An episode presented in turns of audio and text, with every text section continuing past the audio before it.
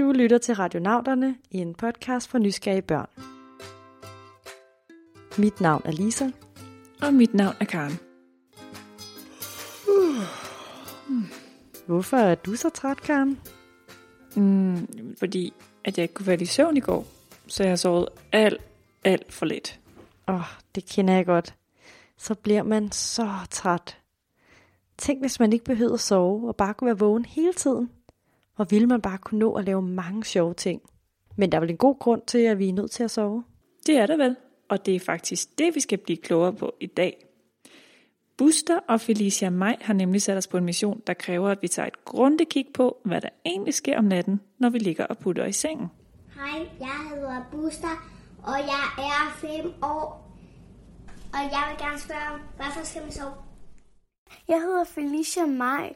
Jeg er 9 år gammel, og jeg vil gerne vide, hvorfor man egentlig bliver træt. Og du har sikkert også prøvet at være rigtig træt. Og har måske også undret dig over, hvorfor vi bruger hver nat på at sove. Satellytten, kan du hjælpe os? Søg efter sove og være træt. Søger efter sove og være træt. Under stjernerne på himlen sejler du med mig. Luk nu stille dine øjne, så er vi på vej. Vi sejler over vandet og ind i drømmelandet. Gustav er vågen. Go! Gustav, din uartige gris. Læg dig til at sove igen. Åh, lille kylling. Ja.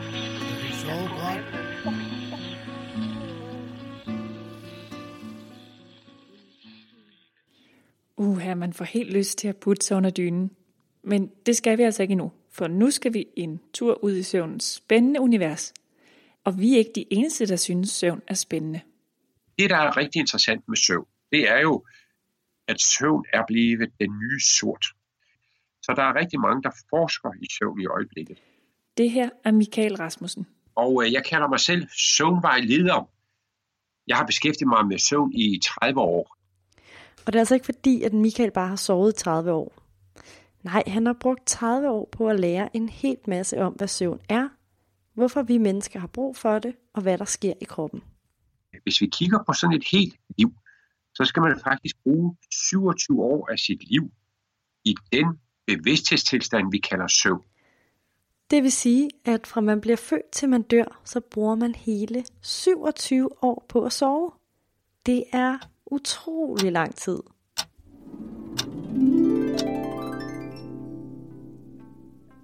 Søvn har altid været et mysterie for mennesket. For over 2.500 år siden gik de klogeste mænd i Grækenland rundt og undrede sig over søvn. Præcis ligesom Buster og Felicia Maj gør det i dag. Og de kloge mænd i Grækenland, de var rigtig nysgerrige. Man kalder dem filosofer. Filosoferne kunne se, at både dyr og mennesker sov, men de havde stadig en helt masse spørgsmål til, hvorfor det her skete. Hvorfor må vi sover? Og hvorfor må vi vågne? Filosoferne kunne godt blive enige om, at det at sove, det er altså det modsatte af at være vågen. De havde den her idé om, at enten er man tændt, eller også er man slukket. Lidt ligesom et fjernsyn. Om dagen er man tændt, man kan gå rundt, man kan spise, snakke med mennesker og lege. Men om natten, når man sover, så er der bare slukket. Ingenting. Men udover at søvn er det modsatte af at være vågen, var de ikke enige om, hvorfor vi sover. Rigtig mange mente, at vi sover for at komme i kontakt med guderne, og de troede, at vores drømme var vigtige beskeder fra guderne. Altså så guderne skulle snakke med mennesker om natten gennem vores drømme. Ja, præcis. Men der var en filosof, der hed Aristoteles, og han var uenig. Aristoteles sagde, at søvnen ikke handler om guderne, men om, at kroppen skal komme sig og hvile oven på dagens indtryk og oven på dagens måltider. Velbekomme. Men ingen, hverken Aristoteles eller andre, kunne gøre andet end at gætte sig til, hvorfor vi egentlig sover. For hvordan skulle man nogensinde blive klog på søvnen? Prøv du at tænke over, om du kan forklare, hvad der sker, mens du sover. Der skulle gå flere tusind år, før man fandt en metode til at studere søvn. Forskere begyndte langsomt at indse, at selvom det ser ud som om, at vi er slukket, så sker der en hel masse indeni. Og særligt et sted er fuld aktivitet. Det er allerøverst op i hovedet.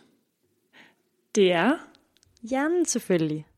Ved at sætte elektroder til menneskers hoveder, mens de sov, opdagede forskerne, at hjernen slet ikke er slukket.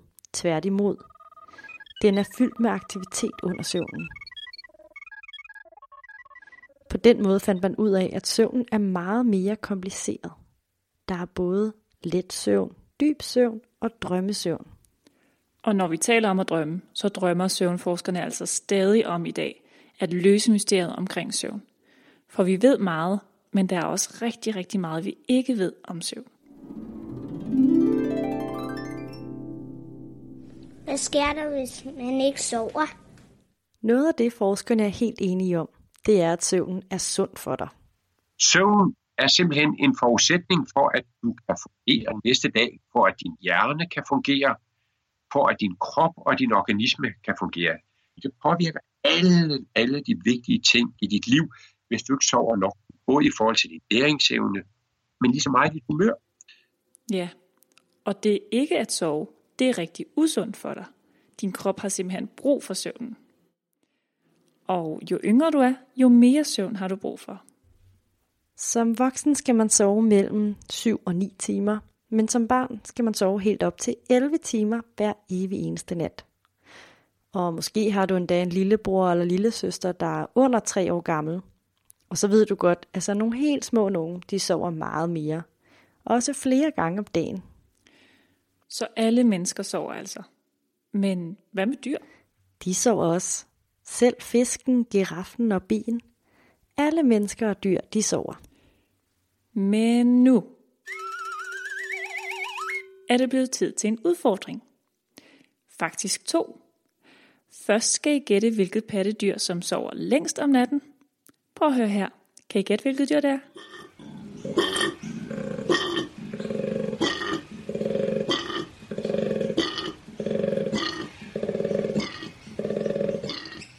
Det er ret svært. Ja, den lyder lidt skør. Og så skal I gætte, hvilket pattedyr, der sover allermindst i løbet af et helt døgn. Prøv at høre her.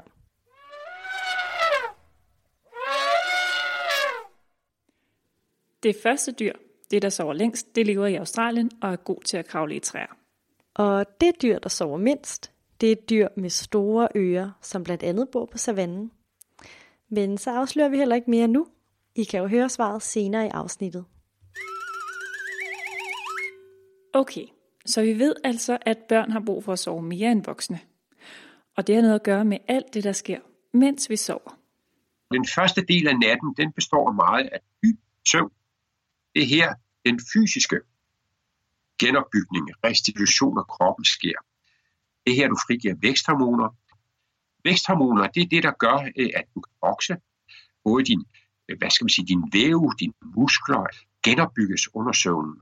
Fordi du som barn skal vokse, sover du mere end dine forældre. For uden søvn vil du simpelthen ikke kunne vokse. Og alle vores trætte muskler, der bevæger sig hele dagen, de bliver også genopbygget, mens vi sover, så de kan fungere lige så godt dagen efter. Den dybe søvn er også super vigtig for vores immunforsvar. Altså det, der hjælper os, når vi bliver syge. Mens vi sover, bliver der dannet nye tropper til immunforsvaret, som er klar til at tage ud og kæmpe mod sygdommen dagen efter.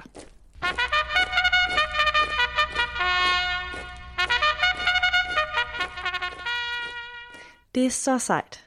Noget andet, som den dybe søvn er super vigtig for. Det er hjernen, og det er din evne til at huske. Lige så vigtigt for din hjerne, så under søvnen, så sker der det, øh, at der bliver smidt en masse, masse ubrugelige ting ud fra din hjerne, som du har ligesom forholdt dig til i løbet af dagen. Det bliver faktisk smidt ud, så der er plads til nye påfyldninger den næste dag. Øh, og det, der sker under søvnen, det er, at samtidig med, at der bliver smidt en masse ting ud, så bliver der også overført nogle ting til din langtidshukommelse. Sådan at jeg kan huske det igen i morgen, i overmorgen eller om en måned. Søvnen sørger altså for, at alt, hvad du har oplevet i løbet af dagen, bliver sorteret efter, hvad der er vigtigt og skal gemmes, og alt det, der måske ikke er så vigtigt og bare skal glemmes igen. Så man siger, den dybe søvn, den er meget vigtig. Den vil altid være den første del af søvn. Så bruger vi faktisk også en hel del af vores tid i søvn i det der her drømmesøvn. Det kaldes med et fint ord remsøvn. Den bruger man cirka to til tre timer i hver evig eneste nat. Drømmesøvnen, altså den del af natten, hvor vi drømmer, er ret fascinerende. Her bliver der ryddet op i din hjerne, og der bliver skabt ny viden, baseret på alt det, der er sket i løbet af dagen, og på nogle af de indtryk, du har fra andre dage og fra helt andre sammenhæng. Og hvis man kan huske, hvad man drømmer, så ved man, at alle de her indtryk, de kan altså blive blandet godt og grundigt sammen i drømmesøvnen. Hvis du også går og undrer dig over noget, om det er om raketvidenskab, Disneyfilm, farverige fisk eller tidsmaskiner, så vil vi meget gerne høre fra dig. Radionauterne er altid klar til en ny mission. Du kan enten selv optage dit spørgsmål og sende det til os, eller du kan få en voksen til at hjælpe dig og sende det til vores mail info i kan se på radionauterne.dk, hvordan I gør. Hvorfor er det egentlig, at man først bliver træt, når det er en sengetid? Hvorfor bliver man ikke bare træt midt om dagen i stedet for? Der er to ting, der bestemmer, hvornår vi bliver trætte. Det ene er, hvor mange timer vi har været vågen, og det andet er kroppens indre ur. Vi har nemlig alle et indre ur. Det er det, vi kalder for døgnrytmen. Døgnrytmen styrer både, hvornår vi sover, men også en hel masse andre mekanismer i kroppen. Hvornår maven skal arbejde med det mad, vi har spist, og hvor høj vores kropstemperatur skal være, og mange andre ting. Det hele skal nemlig passe sammen, så kroppen bliver klar til at sove eller til at være vågen. Døgnrytmen, som vi alle sammen er slave af, den styres af lys og mørke. Den kan man ikke gøre sig fri af. Det er derfor, det er fornuftigt at sove, når det er mørkt, og være vågen, når det er lyst. I vores øjne har vi nogle celler, som opfanger, når lyset rammer dem. For eksempel fra solen, en lampe eller en iPad-skærm. Og de celler fortæller så hjernen, at nu er det dag. Og når der ikke er noget lys, der rammer vores øjne, så sender cellerne signaler til hjernen om, at den skal danne et hormon, der hedder melatonin. Melatonin. Det er det, der er nøgleordet. Det er det, der gør os trætte. Når det er mørkt, og hjernen danner melatonin, så begynder vores øjenlåg at blive helt tunge. Og til sidst falder vi i søvn. Det er også derfor, at nogle af os oplever, at øh, i den mørke tid, så kan man godt sove lidt mere end i den lyse tid. Altså man kan sige, hvis, hvis, hvis du ikke havde nogen forpligtelse, at du kan gøre ligesom du har lyst til. Sove, vil, og være vågen, som du har lyst til. Så vil vi sove meget mere om vinteren end om sommeren. Så solens lys er altså meget vigtigt for, om vi bliver trætte og kan falde i søvn. Nu er solen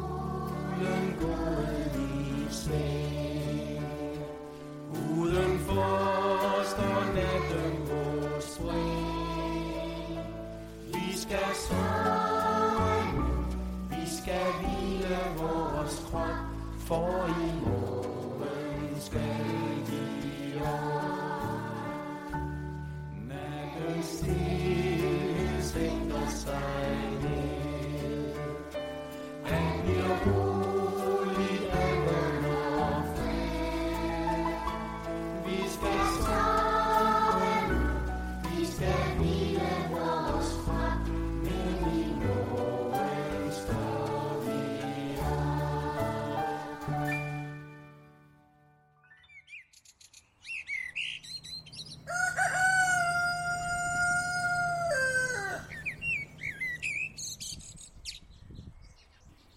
Godt. Vi ved, hvorfor vi bliver trætte, men hvordan kan det være, at vi vågner igen?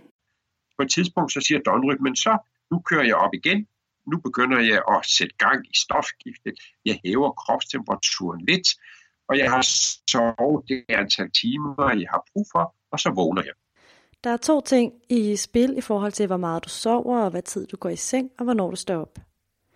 Den ene er døgnrytmen, og den anden er, hvor mange timer du har været vågen. Hvis du har haft en rigtig lang dag, så kan det altså godt være, at du sover lidt længere næste morgen. Når jeg for eksempel har haft en rigtig god og lang dag, så vil jeg gerne putte mig under min varme dyne. Det er rigtig dejligt. Ja, nogle gange er det okay at skulle i seng, andre gange bestemt ikke. Jeg havde prøvet at sove. Det gider jeg bare ikke. Når jeg ikke vil i seng, det er mest, når jeg for eksempel leger en rigtig god leg, og så får jeg så at vide, at nu skal jeg snart i seng, og så kan det godt være rigtig irriterende, når jeg skal i seng. Noget, der i hvert fald er rigtig træls, det er, når du ligger i din seng og ikke kan falde i søvn. Du ligger og vender dig og tænker på alt muligt. Og lige før, da du lå inde på sofaen, var du vildt træt. Men nu er du bare lysvågen. En af grundene til det kan være, at du har overskrevet dit søvnvindue. Altså det tidspunkt, hvor det passer din døgnrytme at falde i søvn. For de fleste er søvnvinduet åbent i 20 minutter. Og hvis du overskrider det vindue, så kan det godt være svært at falde i søvn.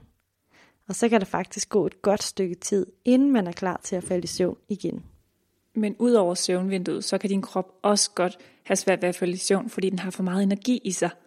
Måske fordi du har haft en dårlig dag, eller bare har lidt for mange ting i gang. Men den allerstørste årsag til, at mange har svært ved at falde i søvn, det er altså skærme. Langt de fleste børn, og det er faktisk ret tidligt, øh, de sidder med en skærm. Og det kan være en computer, det kan være en iPad, det kan være en smartphone, lige indtil de går i seng. Øh, og gør de det, så får de en masse blå LED-lys ind i øjnene fra de her skærme her. Og det her lys fra den skærm, det nedsætter det hormon, som er med til at hjælpe dig til at falde i søvn. Det hormon, det her melatonin. Og så betyder det, at det kan være sværere at falde normalt i søvn. Så når dine forældre siger, at du ikke må sidde med iPad'en om aftenen, så er der altså en god grund til det. Og så er det jo for øvrigt rigtig heldigt, at du kan høre radionauterne i stedet for. Ja, det må man sige. Og nu skal vi altså lige have afsløret, hvad det var for nogle lyde, I hørte i udfordringen. Har du gættet det? Det er en koalabjørn.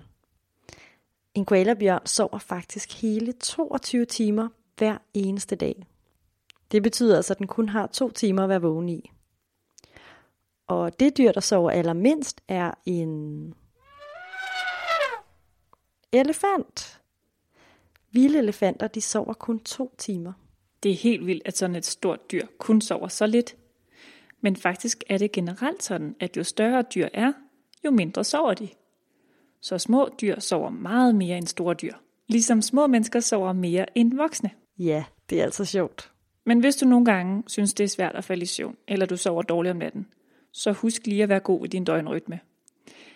Det er rigtig godt at sove det antal timer, du bør, hver eneste nat, og gå i seng og stå op på samme tid, hver dag. På den måde bliver din døgnrytme glad, og det vil både være nemt at falde i søvn om aftenen og stå op om morgenen. Ved du, hvad jeg gør, hvis jeg ikke kan falde i søvn? Tæller du for? Nej, men det er et andet meget nemt trick, og det virker hver eneste gang. Først så trækker jeg vejret ind, holder vejret, og så puster jeg langsomt ud, mens jeg tæller. Vi kan lige prøve det. Sådan her. Træk vejret ind. 1, 2, 3, 4. Og hold vejret. 1, 2, 3, 4, 5. Og så pust langsomt ud. 1, 2, 3, 4, 5, 6.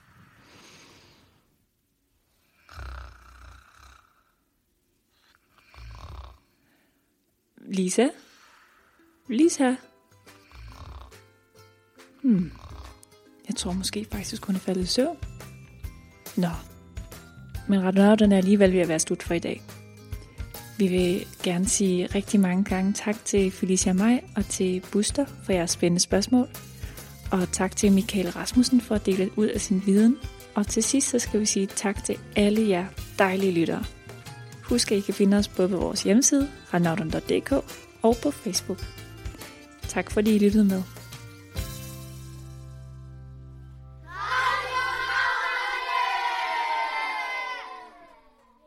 Afsnittet er produceret og redigeret af Karen Birkegaard og Lisa Bay med støtte fra Novo Nordisk Fonden.